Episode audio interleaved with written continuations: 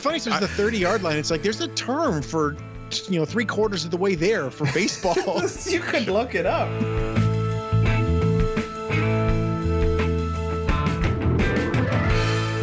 I'd just like to say that if you really need to see a pitcher hit, you can always watch Shohei Ohtani. Yeah. yeah. You're good. I think, the Jays might give up that game just just out of respect. No, that's when they sweep because they want to show up the to show up the Mets.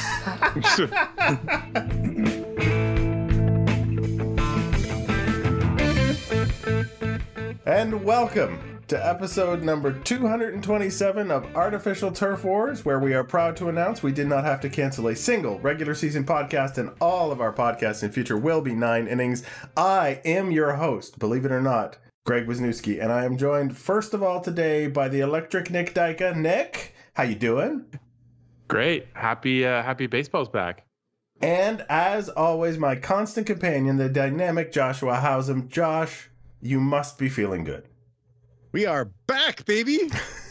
we are we are front, we are back, we are side, we're all over the place. Uh yeah, we were discussing the Jays have already signed. I'm not gonna lead with that. It's too dumb. Uh yeah, you thought they'd sign, but we we're actually the reason we're recording this podcast when we are, Josh, full disclosure to the people out there, is so that um so that people can now officially start making moves to make our podcast completely irrelevant, as is our custom around here. We're we're men of the people. we're trying to help. so, uh, we're going to begin with a general review of all things that happened in the last. Was it 97 days? I feel like it was 97 days. I think 99 was the final tally. Okay, because I thought I had 97 drawings of Mike Trout on baseball Reddit um, to look over, but I may have miscounted. So, point one owners suck. I just want to make that absolutely clear. They still suck. Thoughts? Well, I mean, all you have to do is repeat that number again to say, yeah. you know, like there's no reason that this couldn't have happened two months ago. You know, Rob Manfred comes out and says, like, well, you know, deadlines and the use of deadlines is part of the art of negotiation. It's like, like, how about caring about the sport and the product? Like, it, you know, it, it does hurt it in the long term when you have long term labor stoppages. We saw it in 1994 and five. This isn't quite the same because they didn't actually miss games, but it still affected the way people think about this. And yeah, so like they ended up moving, I think, pretty significantly on some of the issues. They didn't touch some of the important ones, which we'll get to, but I, I just it's it's hard to still think of this as anything but like to think of them as anything but villains in this scenario. And I think that it's really the first time that that's happened in one of these labor deals. Yeah. yeah. I, oh, go ahead, Nick. Well, I just think there are kind of attempts to like cancel games and, you know, set things up so that they made it, they tried to, you know, make the players seem like they weren't going to get a response in time and just like all the kind of like little petty PR maneuvers they were they were making. Just like I don't know I just found it super like annoying and tired and just so tone deaf to basically like what everybody wants. And and like Josh was saying, like what's good for them and what's good for the game too. It seems so short sighted on their part too to go down this road. Yeah, I mean that's that's that's MLB's up modus operandi. Basically, is like chase the short term dollar at the expense of the long term value of the sport. Like they just signed this Apple TV deal, which is going to make it so fewer people can watch some games. They got some extra cash, but it's going to hurt people's ability to actually follow and you know become interested in baseball. But back to back to what we we're talking mm-hmm. about and what you just mentioned specifically. One of the interesting things about that Rob Manfred said after this all finished is that you know the the impact of social media was something they didn't really account for or understand, which shows that they're kind of idiots. But you know, they they tried all this nonsense, like you said, to like win the PR battle, and then it just like you know the the social media is smart enough and the news gets out fast enough that that just wasn't working. Yeah. There, I mean, they were talking to Steve Cohen about uh, something that he had, um, that he, you know, looked like he endorsed that was kind of critical of the ownership position, and then he was like, "Oh, I don't even know how to retweet." Well, if you don't even know how to retweet, then you've completely lost the social media game right off the bat. um, That's how news travels now. Is one you know one player or one person or one reporter or whatever at a time. It does not come out of a, a league office press release with any effect. Um, and I think the other thing that I I before we leave this behind that I need to emphasize is there was no reason that negotiations could not have continued while the players were at spring training. So there's one reason, which I, I so like we said this before, and so they couldn't actually just roll over the last CBA. They would be rolling over the last CBA with one major exception. There would be no competitive balance tax. yes, because it expired. And there's right, it, it's sunset is the technical term in the last deal, which means that even if they rolled it over, that specific clause was gone. And so there was no way the owners were going to let that happen. The season play through with no with no tax, and so that's why they did what they did. But it was still all ridiculous. But again, you can get to opening day before you start to mess around with locking players out. Um, yeah, uh, I, I mean, the offseason would have been really hard for teams to navigate if they didn't know what the hell they were doing. Gosh, you know, some teams might just have to spend more than the CBT well, I'm, I'm not saying, I'm just, but this is why they didn't do it, right? Yeah. Like this is was like the owners were protecting them some from themselves. Yeah, I just wish they hadn't protected themselves for 43 days before they even like made a meeting with the players, stuff like that. You know, like we so. Said, so, so to finish off the topic, the owners still suck.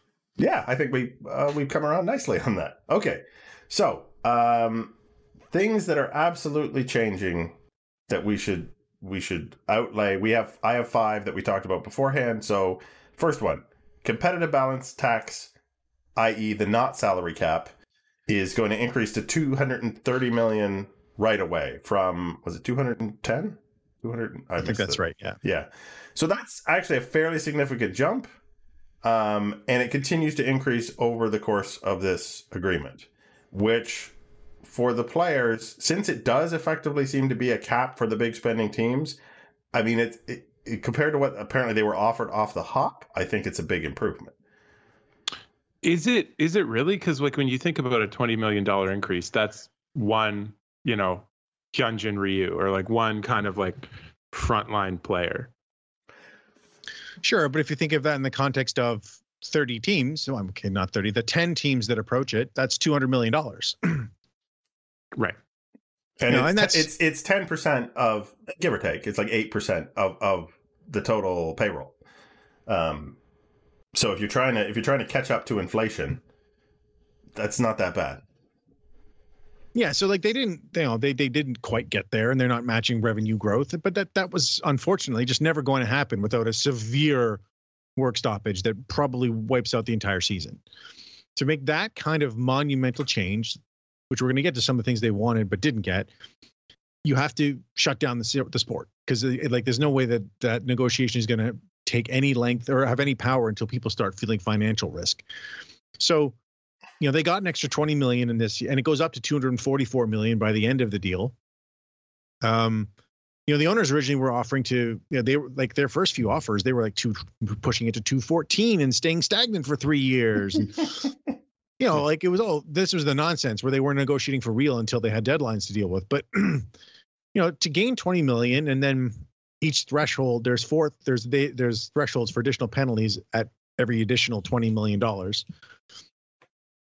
And there's the Steve Cohen tax, which they put in at $60 million above, which didn't used to be in there. apparently, so apparently that made some Mets players like think about not voting for the deal because they wanted Steve Cohen to just keep throwing money at it. I mean, it's not it's not wrong if you're a Mets player. just, no, you, you absolutely gotta, not. Especially if you're a player who's been in the Mets system from day one and is decent. Like, seems like it would be easier to get that out of Cohen than it would anywhere else. But hey, uh, they got what they got. Yeah, but anyway, I just think that this is a significant change that they've made. And now, like you're right, Nick. It is one Ryu, but it's you know it's ten of those, right? And or 15 Steven Matzes or you know guys that are going to get money that it wasn't available before. Yeah, totally. Right. Um, the second one that they increased was minimum salary, which is an even bigger percentage jump. And I, I think, uh, as far as this as a position that the players association was taking as to what they were trying to accomplish with getting young players a better deal. The the one of the two pieces as the minimum salary going up to uh, seven hundred thousand or seven Mm-hmm. Yeah, seven hundred thousand right off the bat. Um, I think that's it's sort of the, the principle that it's based on. I think looks good whether you're in favor of the millionaire players or the billionaire owners in this deal. Um, your thoughts, Nick, on on an actual minimum salary jump like that? Yeah, I think you know one thing that's not talked a lot about in relation to to baseball is most of the players who play in the major leagues are there for a couple years. Like what's you know I I don't know the actual average length. I think I read somewhere it was like three years. You like the average player spends three years in the major leagues. And so when we think about you know the guys on the Blue Jays, we're not thinking about all those guys who come up for you know and maybe play nine months of major league baseball over three years and that's their career and they've spent their whole life you know trying to get there and uh, long story short is i think it's really helpful for a bunch of people that actually the money means much more to than you know someone who's trying to figure out if they're going to sign for 22 million a year or 24 million a year uh, and i think that's that's really helpful. So this this to me is when it, we're talking about how like equitable the new CBA is, it's like I think the minimum salary is where you really kind of evaluate how much how much they've kind of like improved their overall position as players. Yeah, and it's 2.7 years is the, the average length, by the way. But uh, Okay, yeah, yeah, He yeah, was it still close. was- well, it- absolutely. yeah, Um, I just looked it up while you were talking. I didn't know. Um, yeah, so one of the you know the things about this like it was always framed as like billionaires against millionaires except most major league baseball players are not millionaires. I think it was 52% of players in the league last year were um, playing for the minimum salary. Right. and a, a huge chunk of those people are up and down from the minors. You know so like when they're down in the minors they're they're making pennies so that they're av- they're actual I, I can't remember one of the players in the padre system i think it was who's like yeah it's like okay technically i'm on a 40 man roster and i played in the big leagues but last year i made $50000 Yeah, right which is you know it's still a it's a, a livable salary obviously but it's not remotely i mean that's not even different than just the regular world so Also, you have an agent that's taking some of it. You're responsible for living probably in multiple places during the year. Yeah, it- yeah. it There's just- a million things. Yeah, Right, yeah so that this was one of the things that they identified as so the so the public facing argument of the players was they wanted two things out of this deal they wanted young players to get paid earlier and they wanted to increase competition we can get to whether they accomplished the second thing in a bit but with this one they absolutely did they, you know they they got a significant bump it was 580,000 last year so i mean that's that's huge huge difference Yeah, any, anybody would take a twenty percent raise at, no matter what they were making, right? Um, Yep. And and the second piece of that is the bonus pool for young players, which is to say the Juan Soto's and Vladimir Guerrero Juniors of the world, and and you know once upon a time the Bryce Harpers and the Mike Trouts. This has been an ongoing problem that when a superstar comes out of nowhere, regardless of of what team they play for, and has a has a you know a beyond rookie of the year campaign everyone complains that their team gives them like, oh, here's here's twenty grand extra. See you later because we don't have to pay you a dime. And from from an economic perspective, I get why the teams are doing that. But from a PR perspective, it would be it it just looks better for everybody if there's there's an actual pool of money to bonus these people out with. yeah Yeah, I, I think too, and I don't, you know, I don't follow football super closely, so I don't know how much this is going on. But like, we're seeing we're seeing players that are two sport stars pick football over baseball, and I think part of it has to do with the fact that it does take so long to get paid in baseball, and the fact that you can't come up. You know, you're going to play years in the minor leagues, then you're going to come up and be under team control for six years. It's like one part of this that I think we're you know the owners are short sighted on is you're going to lose good athletes to other sports if you suppress young players' wages like this. Hopefully, the bonus pool does something to to mitigate that, but I don't know if it does enough. I don't think it does um, because it's only limited to the top well, hundred players. But the real, the biggest chunk of it is limited to people who are award vote finishers.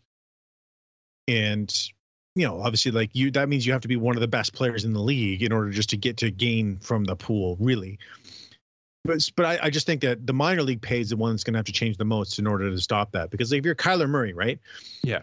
You know, I mean, he was a he's a rare example because he was such a high pick in both sports. But you know, he got three million dollar bonus, I think it was, from the A's, or a thirty-six million dollar contract from the Arizona Cardinals, and he gets to go into the league right away. Like it's, I mean, it's a no-brainer. Yeah, it, baseball is it's so strange, and it, it's the only sport that doesn't want like the best players playing immediately um, when they're when they're ready. Um, Yeah. yeah, it's that's that's got to get fixed, and I feel like the CB CBA didn't do enough to fix that. Yeah, and part of it is that technically. so one thing I, I don't want to go too into the weeds on this. Technically, the owners don't have to listen if the players want to talk about minor league pay.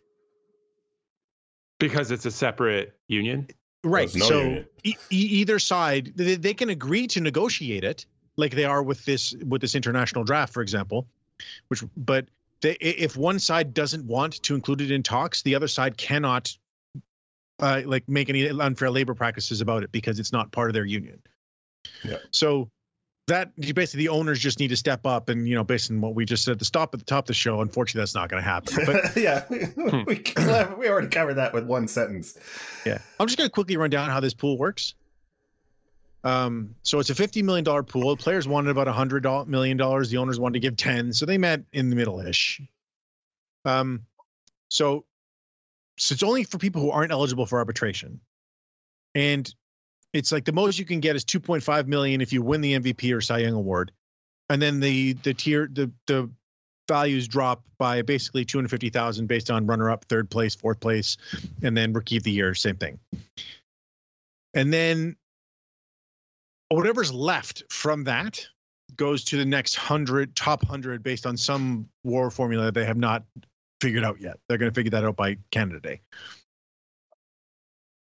It's weird and unnecessarily complicated, but it's something.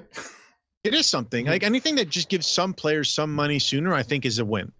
That didn't exist before specifically. That's why I think this is matters because they got something in there. You know, it's one thing to raise the minimum salary or raise the CBT, but they actually got something that they thrown in that did not exist prior, and that's tough to do. Ha- having been in a contract negotiation, um, obviously not of, the, of these stakes, adding language to a contract is the toughest thing to get negotiated.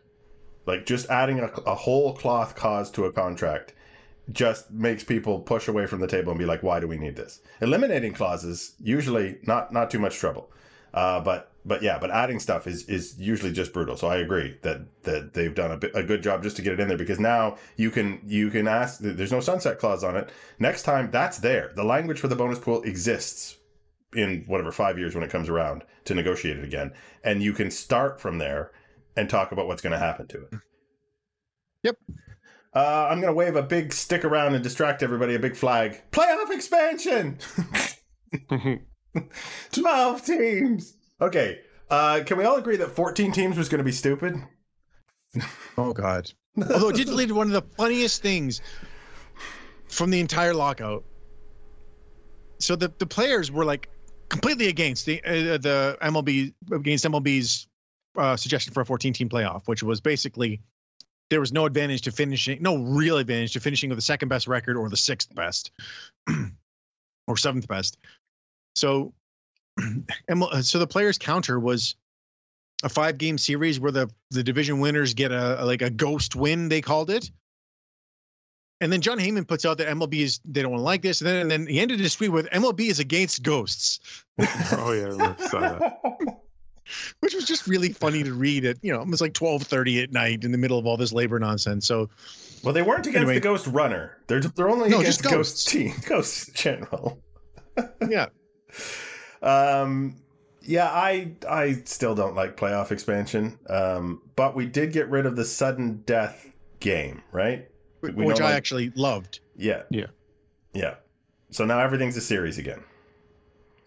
and actually they completely got rid of the sudden death game because there is no longer a game 163 in the event of a tie Oh yeah, it's like based on head to head, like NFL style, like head to head record stuff. Yeah like a, ser- a series of tiebreakers with head to head being the first one and You know, if So- Nick keeps talking about football, I'm gonna have to move him over to a new podcast. No, he just he'll just fit right in with the reporters who kept on talking about this negotiations being on the two yard line or the thirty yard line. The funny thing is the thirty yard line. It's like there's a term for you know three quarters of the way there for baseball. you could look it up. oh dear. Uh, I think it's yeah, it's a sign of the times. Baseball has has left the vernacular. I think. Uh, and the uh, any other thoughts on the playoff format? Anyone, you know, thrilled about it? Nick? Yeah, I mean, I personally, as a fan, I enjoy the longer series. And to me, if you were going to expand the playoffs, I would rather the the current take the the format from like last year and have the have the first round be five game series as well. Um, I just find it's it's more exciting over over a little bit of longer period of time. There's less randomness and just to the excitement part, like storylines build up. You know, like when the Jays played the Royals in the ALCS after a year where there was bad blood, like having seven games to get to like ha- see things play out and have little, you know, feuds emerge and things like that. I I enjoy that more than I think I enjoy the kind of like three games and done uh style playoffs. But I'm not an owner. I don't make more money when my team gets one home game and then gets dummied by the Astros. So Not- what do I know? There isn't even one home game. Um, so the way Oh yeah, it's all three at the at the higher win- seed. yeah. So that, Um, that basically the idea was Well, as a fan, that's disappointing too because there's a chance your team could be in the playoffs and you'll never get to see a game. although similarly before if your team was in the wild card, there's One a chance for that too, yeah, right? yeah, yeah. Um, s- I I think that it lowers the value of winning a division a little bit. Um, but at least the top two division winners get to skip right past this, as opposed to the original one, like the the owner one, which was only the top team. But Yeah, I don't know. I think I think I'll, I'll still enjoy watching it. I mean, I I- I don't love going to this many teams, but you know, I'm, it's not like I'm going to complain if the Blue Jays come in as the sixth best team in the league. You know, like Yeah, 2020 was was enjoyable. Like when they had the A team playoffs. I know it's not that expanded, but yeah, Thank it's, God. it's generally something. It's generally something like I feel like it's almost you could call anything playoffs and it would be exciting for as the Jays fan. You know, yeah, absolutely. yeah. Um, they're I know there's this- a chance. I, I, yeah, I know this will never happen, but I, I wish when they keep doing this, they would they would accompany it by shortening the season back to 154 games. Um, I'm sure the owners would love to do that. well, I mean, you're how much are uh, how much attendance or gate are you getting out of those six games of the regular season for the average team versus how much are you getting for the playoff teams with the you know the jacked up ticket prices and the additional TV revenue and everything else? Like I I, I know you're losing a bit, but you're I think you're tightening up the season and you're making it so you don't end. What is the season? What going to end November 9th now? 10th? Like right before Christmas, you'll have your World Series champion. Well, I mean, you, what you're describing is exactly why people thought the owners were not rushing this because they don't care about these first couple weeks of April games. They'd rather just lose them entirely because they get most of their money from the end of the season. So yeah. Uh, uh, anyway, um, I would be fine with that, but you know, like I said, it's never going to happen. Uh, last but not least, the designated hitter, which, as you alluded to, I think Josh, a couple of times while we were talking about this, I think even back, maybe even before the lockout, there was going to be a DH in both leagues. But man, that's a long time coming. Yeah. I think that you know pitchers suck. Like, yeah, it's fun to see Bartolo Colon hit a bomb or Hyunjin Ryu hit a home run or Marcus Stroman get a RBI double in extra innings. Like, yeah, but that happens one out of every what 80 pitcher at bats. I mean, they suck. And I don't want to see Teoscar Hernandez suddenly being taken out of the lineup in the eighth inning, and then they and then we get to extra innings, and it's like you know, the uh, I don't know, Reese McGuire is hitting in the four spot. Like I, I just I don't like that. I don't want to see it. Just Uh, prevents injuries too. Like you know, Yeah, like Jacob That- Degrom got hurt from his from swinging. yeah. Didn't didn't Max Scherzer like break his nose or something, and he still pitched, but assuming that was anyone else. they would have Yeah. been out. Well, I mean, there've been players whose careers were ruined from the pitchers, like him, like Chien-Ming Wang, Really, Yeah. what base happened running. to him? He he he uh he tore his Achilles running the bases. Yeah, yeah. It's. I don't think. Yeah, I feel like if there's anything everyone here is in unanimous agreement, it's that like the DH is a very welcome addition. yeah, I don't Yeah. think that we need to go much beyond that.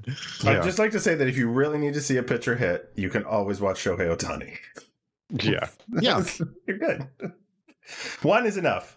Um, all right. So we probably should talk about. Uh, do we want to talk about before we go to questions? We want to talk about the things that did not change.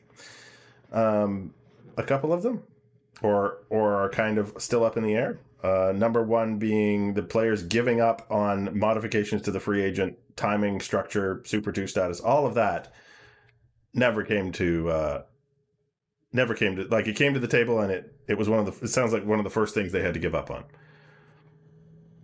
Yeah, it's too bad. I mean, the, the owners said from the beginning, we will not nego- we will not negotiate on revenue sharing, um, free agency earlier or earlier arbitration. Which I don't know how they're able to do that. Is it's like it's part of this this the CBA. How can they say they won't negotiate on it and it be considered for a labor practice? I don't. I don't get that, but they stuck to that, and the players basically decided they were not going to get that in this round. Um, so they were going to get what they could and fight, live to fight another day.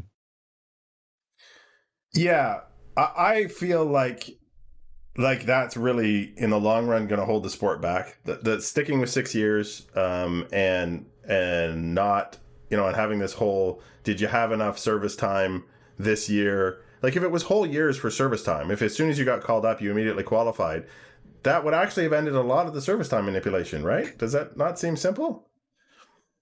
Yeah. Although the downside to that is you would like Bo Bichette, for example, never comes up in August of 2019. Fair enough. Like Ah, it's it, it, it's yeah. a thing that it takes a would take a lot of discussion to figure out the ideal way to do it. I don't have an answer for it, but they obviously didn't get one. Hmm. With one party not mean- trying at all. Yeah, and and to tie this to you know the players' bigger concern, which is teams not being competitive. This is the one to me one of like the biggest indications that teams don't act uh, in their best interest all the time because when you're keeping your best players in the minor leagues, you're not being as competitive as as you need to be. And you've seen, you know, when when people do this and it goes well, like uh, the Mets called up Alonso at the beginning of the year, and he did he lead the league in home runs? He, I know he was like one of the only Yeah, rookies to hit fifty. Yeah, like like it's it's just you're hurting your team, and I can see why that's like a point of just like deep frustration for a group of athletes who you know are more competitive than anyone on the planet. So they tried to put in some protections against this, which were, I think, ultimately going to be a little toothless. If a player finishes in the top two of rookie of the year voting, he automatically gets the, the full year of service. So even so, like if you know Vlad was actually injured, so they didn't act, technically play service time games with him. They were going to, but they didn't get the chance. but if he had come up, you know, in May or whatever he did, or late April, and just mashed under the cur- new rule, he would have still gotten the full year of service uh, Right, because he would have finished in the top two of rookie of the year. And then there's also you can get draft picks if you call a guy up on opening day and he finishes in certain things, which I think is like rewarding teams for doing the right thing, which I think is insane. But I don't know how much of an effect those rules are going to have, but at least they tried in some way to do something about it. and again, it creates language in the contract potentially down the road for like, did it work or did it not work? Right? If you never try it, um, then you're you're starting from scratch next time. So uh, I think the union was trying to do as much as they could now, but also compared to the last CBA, it seems like the union is trying to position themselves to to you know chip away at some of these ideas on an ongoing basis. Yeah, sorry, I'm talking a lot, Nick, but I was just say this No, quickly. no worries. the owners did that. That's how they turned the CBA, or CB, the CBT, the, the, the luxury tax, into the cap by slowly, from its introduction, making it just a little more onerous, a little more punitive with various things, and then all of a sudden it was a cap. And so the the players are going to try to do the opposite, you know, because they actually know what they're doing now. Yeah. Um do we talk about the international draft here? I guess we do because it's it was apparently the last thing on the table, um, which uh, is is the most you know sort of contentious issue, and it like I get that it exists within the CBA, but in some respects, you know, those players from from Latin America are currently not in the CBA. They are all free agents. Um, I don't even understand this issue, other than it did not work out well at all for Puerto Rico. So okay, I should quickly. I think it's a really bad comparison. Which is why I don't Puerto, understand the issue.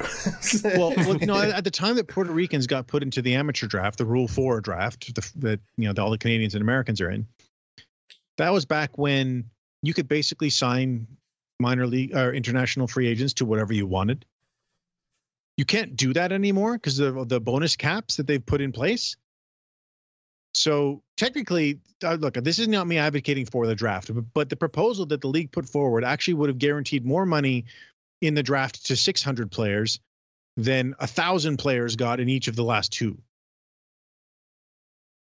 Uh, last two July yeah. 2nd international free agent periods. So financially, it could have been better, but they lose agency, and then there's all kinds of other things that have to go into it, which is why trying to rush it into a CBA was never going to work. And then and it didn't. So they're gonna they pushed it down to July 15th.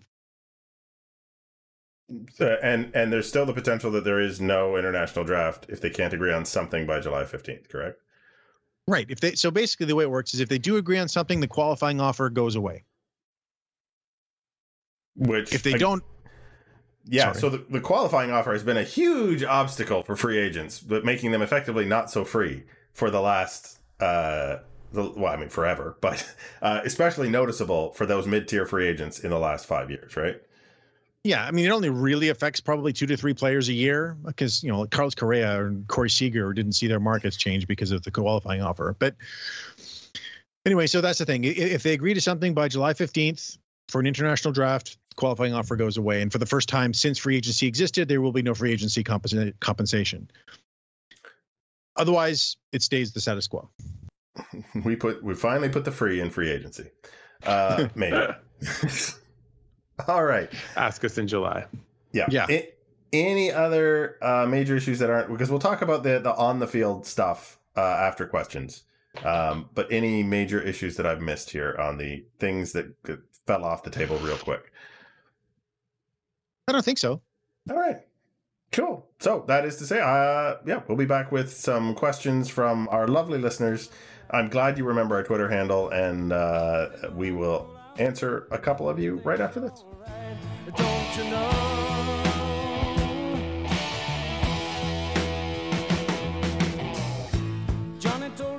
And after a big breath in and out and a little stretch, we are back. And most importantly, you guys are back asking us things. Time now to hear from our listeners. That just seems silly. Here are the rules. First, I ask a question, then you ask a question. Now, how does that sound, sweetheart? Could you repeat the question, please? Several weeks go by, and I forget we have a um, an email address at Artificial Turf Wars, and then Josh reminds me because he gets a question for the podcast. Josh. Yeah, so this came in from Deco Cuff, one of our patrons. Thank you so much, as always. He actually emailed this back in December, and then I, because I'm a jerk, I forgot about it the last time we did a podcast. So here we go. Thankfully, the the question has remains not relevant. yeah. So he says, when Randall Grichuk signed his current deal, I believe your, meaning my, Josh, opinion was that if he was being signed to play center field, the deal made sense. But if he was to play a corner outfield position, his bat wasn't consistent enough to warrant that kind of money. Question What's your evaluation of the first three years of the contract? He's played a quite a bit of center field, and do you predict he'll be worth 10 million a season for 2022 and 2023? For record, it's not quite 10 million; it's 9.33 million. But anyway, close enough. Uh, I'll let you guys talk about what you think of uh, whether he's been worth it so far. I'll, I'll weigh in after since he showed what I said originally. Go ahead, Nick. Yeah. I mean, I think it's not the best contract uh, in terms of the value you're extracting from it, but uh, it's not the worst either. And I think you know, ten million dollars sounds like a lot of money to to us. And you know, Grichuk's the kind of player where kind of the weaknesses in his game are ones that are particularly frustrating to for fans to watch, and that you know he swings and misses a lot, and he goes on hot streaks and cold streaks. But I, I don't think it's been a disaster by uh, by any means. Um, you know, he's been worth about half a win a year, and that's oddly like it's pretty close to to full time at bats. Um, so it could have been worse, it, but I don't think it's a you know the the front office probably isn't celebrating it either. It's it's nice to have a guy in the who's kind of like the fourth outfielder now who you can throw in at center for for two weeks if somebody gets hurt and can kind of move around a little bit. So that's kind of my take on it. yeah, I Uh, think the issue is always the length of the contract. Locking into that guy for five years if he's not your plan for full time center field, which he wasn't, and he just didn't hit quite well enough. So, not a disaster, but not good enough. Sorry, go ahead, Greg. I was going to say he's exactly the guy St. Louis called up when he was 22 years old. If if you read, so if you thought that guy was worth 10 million dollars, I guess as a free agent, I guess you think he's worth that Toronto. But I never, I never got it. Like his on base percentage, like either it's 280 or about 310. Uh, his his OPS plus is either 90 or about 110. Like I I think the thought was sort of that there would be a breakout and he could play center field, but I the breakout is never going to come. He's 29 years old, so I I think it was a bad bet personally. I think you could probably fill that roster spot. The only saving grace was that George Springer was apparently made of glass last year. So- Yeah. So just just for record, when the deal was signed, the the RBPs were still not good, but he'd come off seasons of OPS plus of 134, 102, 95, 117. So three years of average or or slightly above, and one very good year. Um, so if that guy's a center fielder who had been a plus center fielder in St. Louis, that's worthwhile player, but that's just not what he's been here. So, oh well. Yeah, indeed. Um, okay, question number two, which I think is you know the kind of hard hitting stuff that we handle here. Uh, are those bases bigger, or are you just happy to see me? From Kevin at Kevin Chase Four. Um, I think that's for you, uh, Josh. Obviously. not yet. Not till 2023. Um, but are you happy to see him? I'm happy to see you, Kevin. Absolutely. We're happy to see these questions because it means we're recording a podcast and baseball's happening. Um, L at Ellie Ellie Hart says, if you were worth 3.2 billion, well, you can stop me right there. Like I don't even, I certainly wouldn't be reading these questions. Uh, like the average MLB owner, what would you have been doing with your time leading up to the season instead of haggling to raise the luxury tax threshold by an amount that's below inflation? Nick, how do you keep busy if you're worth 3.2 billion dollars? Oh, I one day hope to find out. Um, yeah, it it seems like, yeah, I, I I don't know. This is this is not a baseball answer, but I don't understand the like those amounts of money, but I can't imagine haggling over money if I had if I had that much of it. Um, that seems like that's the the point of money is to not worry about money. That much the point of that much money is to not worry about money. So I would be I would be probably, you know what? If I had that money, I'd be annoying the general manager. Is what I'd be doing. I'd be the Absolutely. I, would be the one who's the, the owner who's a pain in the ass because I'd be like, "Are you sure you don't want to do this?" Like, I did this on my fantasy team last year, and he broke out or blah, whatever. Yeah, that's what I, I'd be annoying. Uh, if I were worth 3.2 billion, I don't think I'd own an MLB team. I would. I feel like I would be doing other things with my time completely. I, would hope absolutely want to own the MLB team if I had $3.2 billion. Oh yeah. I just hope I wouldn't be the guy trying to figure out how to fit my small super yacht inside my larger super yacht so I could take my super yachts around together. Anything but being that guy. Uh, other than owning the team, Josh, what anything you'd Uh, be doing with your 3.2 billion? I don't know. Traveling, I guess. this is just investing in like weird, weird to things that Mars? like going to Mars. Yeah, like Elon Musk. no, I, I don't know. I have no idea. I can't even fathom having this much money. So let's just move on. Uh, Craig Kennedy asks, uh, it first says it would never happen, uh, but what if the playoffs didn't exist? Balanced schedule, 162 for the championship. Man, that sounds boring. Uh, wouldn't that motivate spending on veteran depth and boost TV revenue for games that are generally boring for most of the season? Better than a 14 team, team playoffs after 162. Absolutely not. Yeah. Like it would be so boring for most teams. It's like look at last year. It's like okay, the Giants and the Dodgers are the only teams who had a shot. Everybody else they'd be out of it by July. Well, it Yeah. sounds like he's going he's going halfway to like European soccer. And so the drama in that comes from the fact that if you're at the bottom, you're at risk of being relegated. So maybe if you introduce that into the 162 for the championship, maybe that gives some interest for the, The other double A teams. And then the, Pittsburgh Pirates. yeah. And then the teams in the middle have to decide if they're going to like trade their players to to the the teams at the top to make a run for the championship or the teams at the bottom to It would suck. to try to get out of it. You know, it you know suck. yeah. I, I will Like- say this for for soccer, the one thing they don't have that baseball has is teams tanking and, and not trying. No, but but I mean, yeah. So maybe what you're saying would eliminate tanking, but okay. In, in this scenario, do you think there's any situation where it's not the Dodgers and the Yankees and now the Mets, like the best teams every single year, because they just can afford to spend to stupid levels more than like, for example, like Rogers will never do that because they're corporately owned. They can't do it because it pisses off their shareholders. So the Jays would never contend. It would suck. It's it's true because as much as soccer does have that setup, it seems like the same teams are always Yep. at the top of the table. Yep. Dave anyway, moving on. Church at Dave underscore Church asked the just the kind of question that I've come to expect from Dave, which is: Do the Blue Jays sweep the World Series, or do they just let it get to five games? Uh, in brackets, the gentleman's sweep, I believe it's called. depends depends on the other team. Depends on who they're playing.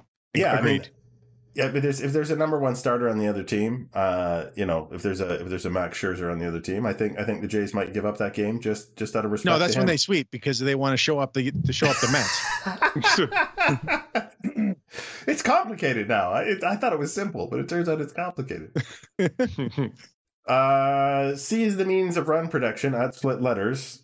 Thank you for as as Josh already praised your new name, but um, they keep changing and they're always amusing. How many J's transactions will be announced between you guys finishing recording and the podcast getting published?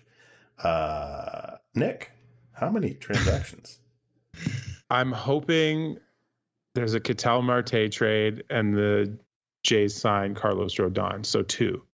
well, apparently the Giants are about to sign Carlos Rodon, or it's it's could happen quickly. So, uh, okay, I thought there was going to be a, a relationship euphemism there, but we're they're they're not getting close.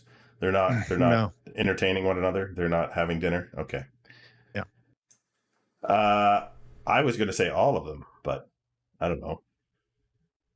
I think. well, it depends how long it takes to get it to happen for us to get it up. If we get it up, like you know, to go this mo- go tonight, maybe one. If it's tomorrow, uh, the Jays off season will be over. We were saying this before we started. It's going to be a fun couple of weeks, though, uh, in terms of baseball. Like the the hot stove is going to be burning. Yep. uh, baseball ball her at baseball her says, "I'm so happy for you." You know what, ball her, we're happy for you. Hundred percent. And all you- baseball fans. Yeah, you're gonna have baseball. Uh, and the last question I have on the list is Brennan Delaney at Brennan underscore L underscore D. Why shouldn't the Jays trade for J Ram? Nick, Because they're going to trade for Ketel Marte. yeah, I like no, it. no, but uh, jokes aside, I do think Marte is a little bit younger. Um, I'm guessing he wouldn't cost as much. Is that a fair? I don't know if assessment? that's true because he's also a No. lot cheaper. Yeah, Um, but that that that flexibility because he is cheaper is is helpful for the Jays too, especially in the next couple of years positionally, he's not as good a fit. because he plays second as opposed to Right. third. Yeah, Um, but I mean, I'd take Ketel Marte in a heartbeat. The real answer is just they because Cleveland's probably going to ask for the moon because they don't need to trade him, and they're more likely to make the postseason with the new system than they were under the old one. Indeed. All right, that concludes our questions, which means we get to move over uh, real quick to a gold star because we can't we can't not have a gold star, as Josh pointed out to me earlier. I think that's rather brilliant. So I did good, right? I mean, I would have thought you'd get a gold star. You enjoy that. You've earned it. Uh, gold star goes to Liam Hendriks. Liam Hendriks.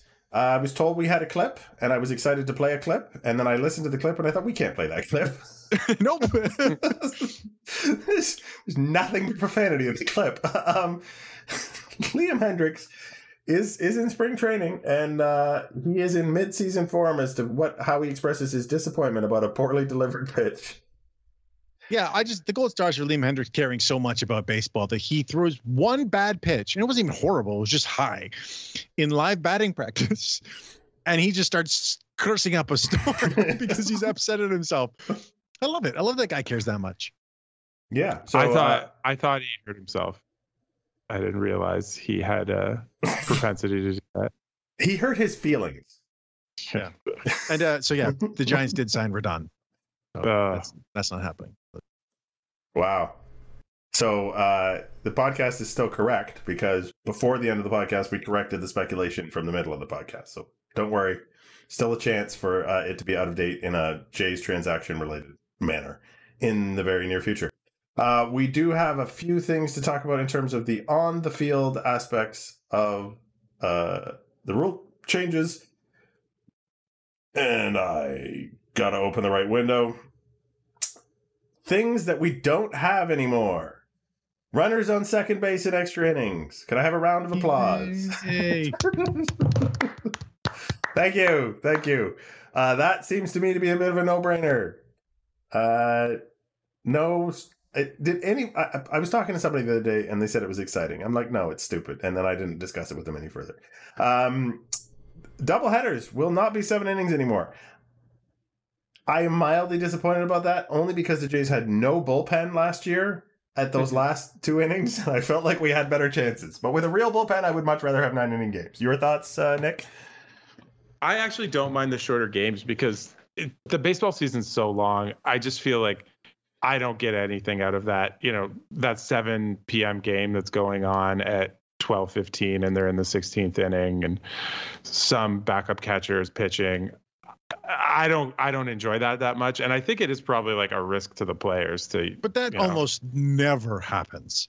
Like I remember looking at the numbers. It was like I think it was 12 games in 2019 made it past to the 11th inning all season. And right. so to put in a rule that affects the 10th inning of games was just insane. Like if they wanted to put that thing in the 12th inning, it's like okay, we're getting to the marathon territory now. Let's move things along. I would have been less opposed to it, but right away, and and and- and it affected how bullpen use bullpens were used in the ninth inning of games. It, it was just dumb. I didn't understand why they had one out. That was the thing that didn't make any sense to me. There wasn't one out. There wasn't one out. What? No, the Just runner run- to on second. Runner on second. Oh, oh, sorry, sorry. You're okay, Nick. Nick, Nick has been a long time away from apparently baseball. not. Yeah. Um, you uh, you can now not uh, just option out a player to the minors an infinite number of times. Which uh, there's only a couple of people that will affect, but I feel those people will appreciate that, so they don't get taxied up and down from the minors more than five times in a given season. Um, so it does hopefully stabilize some of the more ridiculous roster um, moves that go on. Those are the ones I have Yeah. written down. There are more potentially coming. Uh, would you like to explain how the it might be a rule, but it's not just yet 2023 thing works, Josh? Sure, we'll get to the most important change for 2023 after this, but there's basically the league now has the right.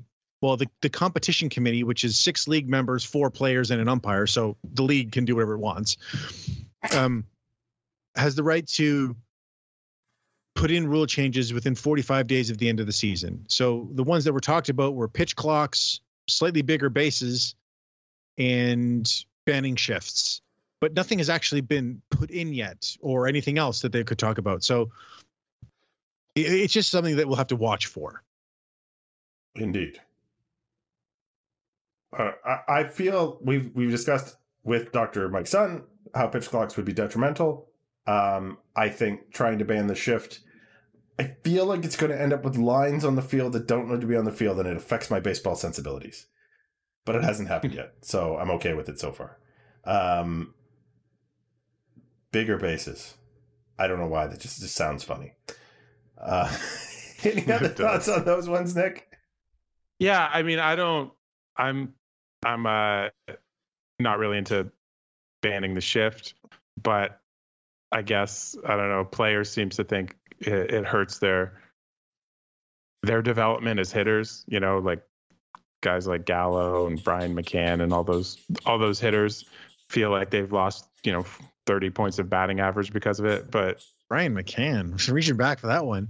well, I'm just thinking. I was just thinking of guys who like you know were hitting like two 240 and now we're hitting 200 or whatever. But uh, but yeah, no, I I don't know. I don't think banning the shift is necessary, but I I don't make my money by hitting 100 mile an hour line drives into into left field. Uh, Josh, you you had a biggest, most important change. Yeah, the schedule is changing. Oh yeah. In 2023, starting 2023, every team will now play each of the 29 other teams, as opposed to just one division from the interleague. And Which- the way that they're getting to that is by eliminating some of the extra intra-divisional games. So that means they're not going to play the Rays, Yankees, and Red Sox 57 times a season. You know, a third of their schedule against those three teams, which is awesome. Is it Absolutely. is it one series or two? one series, I believe, against each team Oh. around the league. So we'll get to see Fernando Tatis every second year in Toronto. I think that's what it is. They haven't they haven't decided they haven't said specifically how it's going to be worked out yet, so we don't know. It could be two series, uh, but whatever it is, the point is we'll see these teams that we wouldn't always see, and we don't have to see the Rays 19 times a year. Yeah. I love This your is- this is- laser focus on uh, Fernando Tatis there. That's just it's Yeah. amazing. but this is a balancing of the schedule and Somewhat, it's Yeah. yeah. it's it's not completely balanced, but it's in the right direction. Yeah, hundred percent. Uh, So, I'm, good I'm job. all for it. Uh, yeah. So, I think that brings us to the end of all these talking points I have written down, which was much longer than normal. Um, which means I'm going to turn it over to you, Josh, here as we go to sunset in the podcast to give me a final thought. Yeah, I'm just we didn't talk about Blue Jays transactions and needs and stuff like that. Uh, You know, we joked about Ketel Marte and Jose Ramirez and all that, but they'll ha- they'll happen when they happen. You know, we all know what they need: third base, another starter, maybe reliever, left-handed bat, whatever. Uh, my my final thought is that it's just fun to see actual baseball clips again. You know, we saw Vlad ripping two pitches off of Jordan Romano, and then Nate Pearson making Vlad look bad, which was actually kind of fun to see too, because hell yeah, Nate Pearson. And I just love it. I love it seeing baseball again. Indeed. Nick, a final thought? yeah, just kind of like jumping off Josh's. It's you know having followed baseball off seasons for for 15 years. You, I wouldn't have thought it was such. Uh, it would there would be such a difference with a with a lockout, but even just not having those things like people reporting to spring training, all the discussion around signings and trades that normally happens from you know December to to February, it's it's nice to see it, even if it's not uh, full games yet. Yeah. Yeah. Uh, I have a far more cerebral final thought. Um, Wow. Due to- okay. due to current vaccination restrictions uh, with border crossings, unvaccinated players cannot cross the border into Canada to play in Toronto. Um, which means if this continues into the season, you're going to get some really strange rosters on certain teams, um, most of which will work in the Blue Jays' favor. So I'm all for border restrictions where you can keep the best players in the league out of Toronto. I don't really need to see the Aaron Judges and Bryce Harpers of the world uh, Aaron that Judge is- badly. Aaron Judge is not vaccinated, or at least he wasn't last year, so you might not. Yeah, Um, that's literally those are two examples that came up as guys who. Um, but believe me, the, the lament from from the Mariners uh, fans and I think the Royals fans, which are teams that had not hit the eighty five percent threshold, about how rough a day it's going to be in Toronto, um, eh, or series is going to be in Toronto, was was very loud. Also, those players are on the restricted list. Do Yeah, not get so paid get and do not time. accumulate service time for the series in Toronto. So maybe that'll push someone to get vaccinated. I don't know. yeah, that could really screw someone who's on the threshold of getting to Super Two or to, you know, getting to free agency if they lose. If it's an, if they say it's someone in the division, if they lose nine days of service, that could be big. If Yeah. only there was like an easy and safe way to circumvent that. That's the point. It, like it might actually make them do it. Yeah. yeah. I know in the NHL there were some some players who didn't get vaccinated and they had to sit out uh, games Well, against the Canadian teams. Yeah. And then Kyrie Irving has played like 20 games for the Brooklyn Nets because of it. oh, that's right. Yeah. All right. So uh, that is to say that uh, you have been Joshua Housem at Joshua Housem and Nick Dyka at Nick Dyka, and I have been Greg Wisniewski at Coolhead 2010. And this has been Artificial Turf Wars, episode number 227. And I'm pretty sure we're going to talk at you next week.